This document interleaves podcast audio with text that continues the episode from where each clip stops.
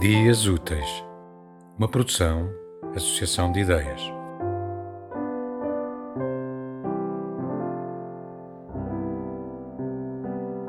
No país dos sacanas. Que adianta dizer-se que é um país de sacanas? Todos o são, mesmo os melhores às suas horas, e todos estão contentes de se saberem sacanas. Não há mesmo melhor do que uma sacanice para poder funcionar fraternalmente, a umidade de próstata ou das glândulas lacrimais, para além das rivalidades, invejas e mesquinharias em que tanto se dividem e afinal se irmanam.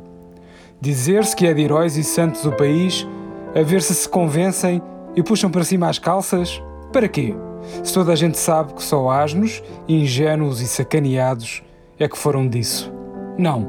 O melhor seria aguentar, fazendo que se ignora.